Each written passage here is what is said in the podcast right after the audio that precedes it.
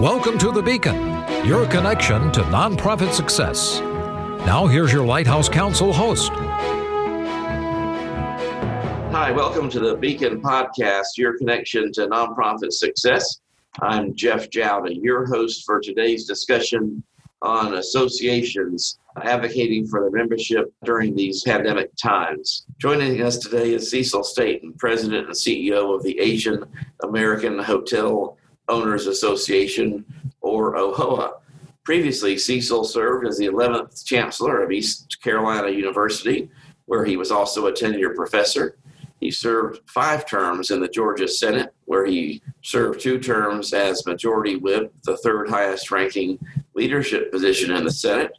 He's also an entrepreneur and founded two publishing companies and Georgia Eagle Media, which owns several radio stations and a newspaper. Uh, Cecil serves on the board of the U.S. Travel Association and the California Hotel and Lodging Association. He has a doctorate in philosophy from Oxford University and an undergraduate degree from Furman University.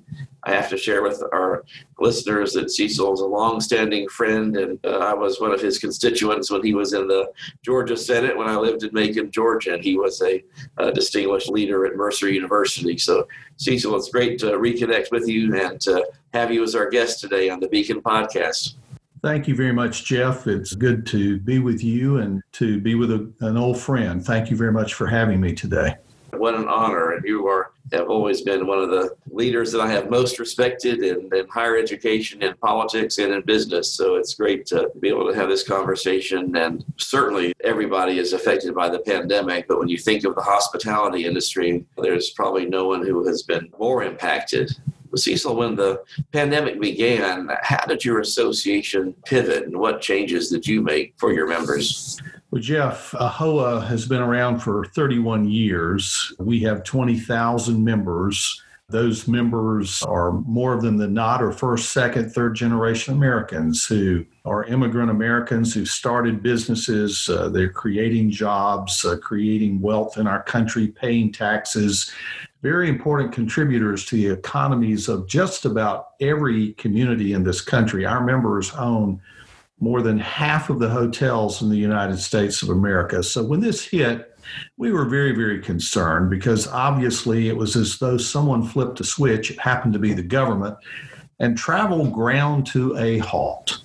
And so our business, which had been doing incredibly well for the last several years and a great economy, occupancy rates at hotels were very high levels, which was allowing for expansion and growth and hiring all of a sudden, you know, occupancy levels fell down into many cases the single digits.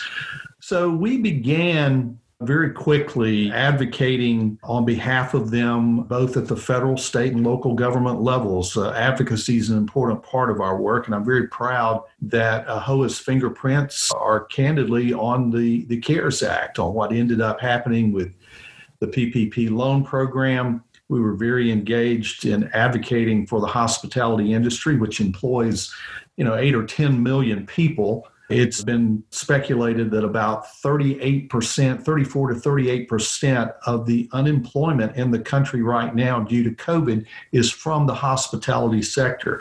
So advocacy was an important part of what we just had to really bore down on. But beyond that, we pivoted to do educational resources for our members to help them with every aspect of the pandemic from how do you go to a banker to ask for forbearance on a loan to what do you do about cleanliness and sanitation standards within your property. At AAHOA, we've done probably 170 educational events since COVID began that have touched well over 30,000 individual people. And so we're very proud of our educational resources. We also started our communications team. We got them together and we started a daily update that's sort of become the industry standard for our industry. Every day we aggregate news about COVID and particularly how it impacts our industry. And we put that out together with what we're doing at the association to our membership every afternoon. We send out that email. So, really, we pivoted in so many ways. We also had to pivot with events. We're an events based association. Normally, in a regular year, we do 160 or 70 events.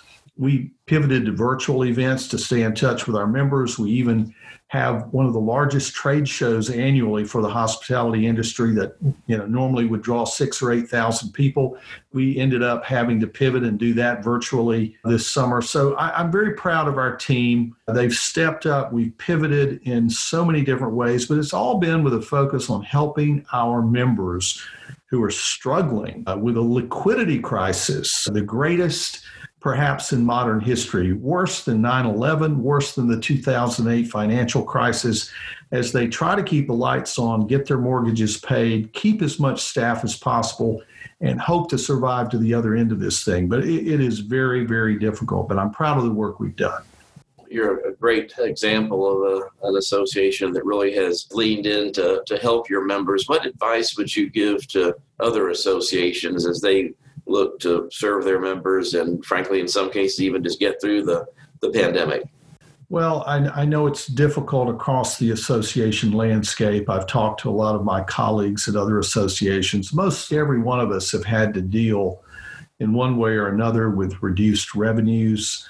Uh, HOA's revenues this year are literally going to be about half of what we originally projected. And, you know, that's probably not a story that's different than for many other associations. You know, my advice is simply to get on top of things. We're going to have to face the reality that we're just going to be in a different world for the near term, probably this year and next year for certain. I know everyone's probably well into their budgeting process for 2021, so it's it's, it's going to be tough. I think communications are, are the key Jeff. You know, we've had to make sure we stay in touch with our membership, and I, I, mentioned how we do that literally on a daily basis through virtual events. We've all gotten used to Zoom calls and things like that as a way to bring people together. Those are very important, but we've got to stay in touch. It's important to stay in touch with your board. Uh, to keep them informed, it's important, obviously, to stay in touch with your membership but I would just say don't be afraid to do some things out of the box. Uh, we're going to have to operate differently here for the next little while. And then I hope everyone will take seriously advocacy. I've always encouraged our members to make sure they know their city council people, their county commissioners, their elected state representatives and senators, their congressmen and U.S. senators.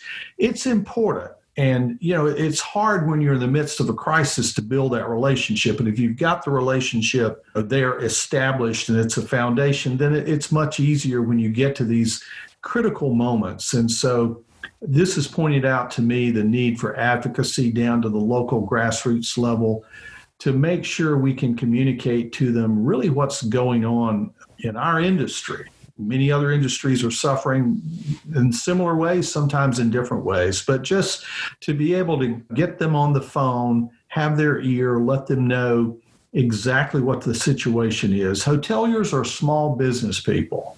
A lot of people don't think that. You you pull up and you see the sign on the, the door, the brand, maybe it's a Hilton or Hyatt or Marriott Chances are, however, for our industry, it's a franchise. You know, it's owned by a franchisee, a local hotelier. And yeah, they've got a big mortgage because of the real estate, but an average 100 room hotel has maybe 40 employees. They're small business people.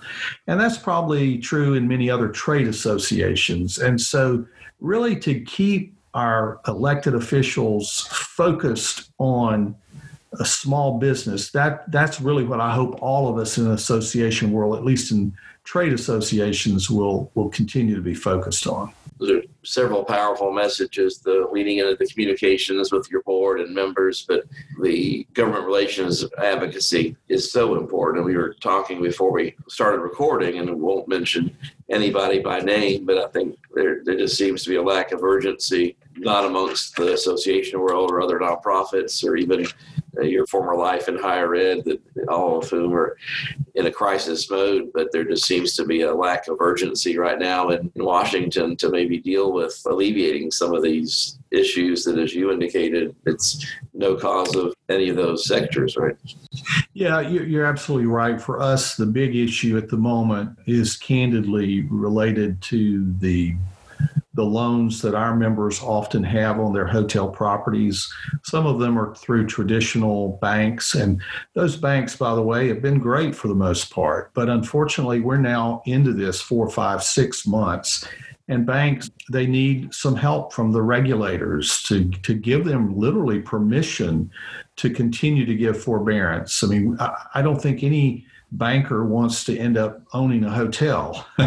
and when you're talking about the potential for 10,000 hotels to be in foreclosure or maybe more in the coming months, we really need that regulatory reform. The same is true for commercial mortgage backed securities, the CMBS loan market, where a lot of these loans get sold into pension funds and hedge funds. And, you know, your retirement fund could own some of these loans if we don't get some regulatory relief from the Treasury to make those loans, you know, be able to deal with this for a, just a bit longer, we got to get to the other side of this thing, then we're going to continue to see a growing number of foreclosures. And Jeff, you know, my great concern, uh, having been a small business person myself, I don't think we want the casualty of COVID 19 to be a landscape of main streets across this country littered with the carcasses of failed small businesses. We need for government officials to wake up and really do something because the impact on our industry, we believe now, is going to go into 2023, 2024. So we've got to have a longer term perspective on relief and forbearance, particularly for the mortgages that our members have on these uh, hotel properties. Just wanted to thank you for that wisdom and to reinforce to our listeners you're in the nonprofit association, higher ed sector. You've got to be speaking out because, as uh, Cecil so well put, these are casualties of small business and lifelong savings and families that have uh, struggled first generation second generation the the American success story. So I would encourage our listeners to reach out and encourage your senators, representatives, even on the state level, for them to be aware. They may not be aware of. Someone thought that well, it'll, it'll take care of itself. Well, it will, but but as you pointed out, it'll be devastating to many small business owners and their employees for a lifetime and devastating for unemployment for the short term. So. Yeah, Jeff, we don't want the American dream to be a casualty of COVID 19 we want that dream to remain alive and for people to continue to have hope in this nation, the greatest one on the face of the planet, where people can come and better themselves and their families and their communities through growing businesses, employing people, having an economic impact. And that I am very concerned about. So thank you for what you've said as well. It's, uh, it's something we all need to be focused on right now. Well, my friend, we're going to end on that note, and I want to have you back because, as I indicated to our listeners, you're someone I have the highest respect for, and I would love to get your thoughts on overall association leadership when we get through the pandemic and higher education and some other topics. So we, we want you back, my friend, and, and thank you for your wisdom today. Thank you. I'll be glad to do it. Thank you very much, Jim. And for our listeners, please be sure to keep up with Cecil by following him on Twitter at AAHOA or by visiting AAHOA.com. Again, Jeff Jowdy, your host for today's edition of the Beacon Podcast, your connection to nonprofit success. Thanks for listening to The Beacon, your connection to nonprofit success. Tune in every week for nonprofit topics with special guest interviews. Suggest future topics and learn more about upcoming podcast and guests at lighthousecounsel.com.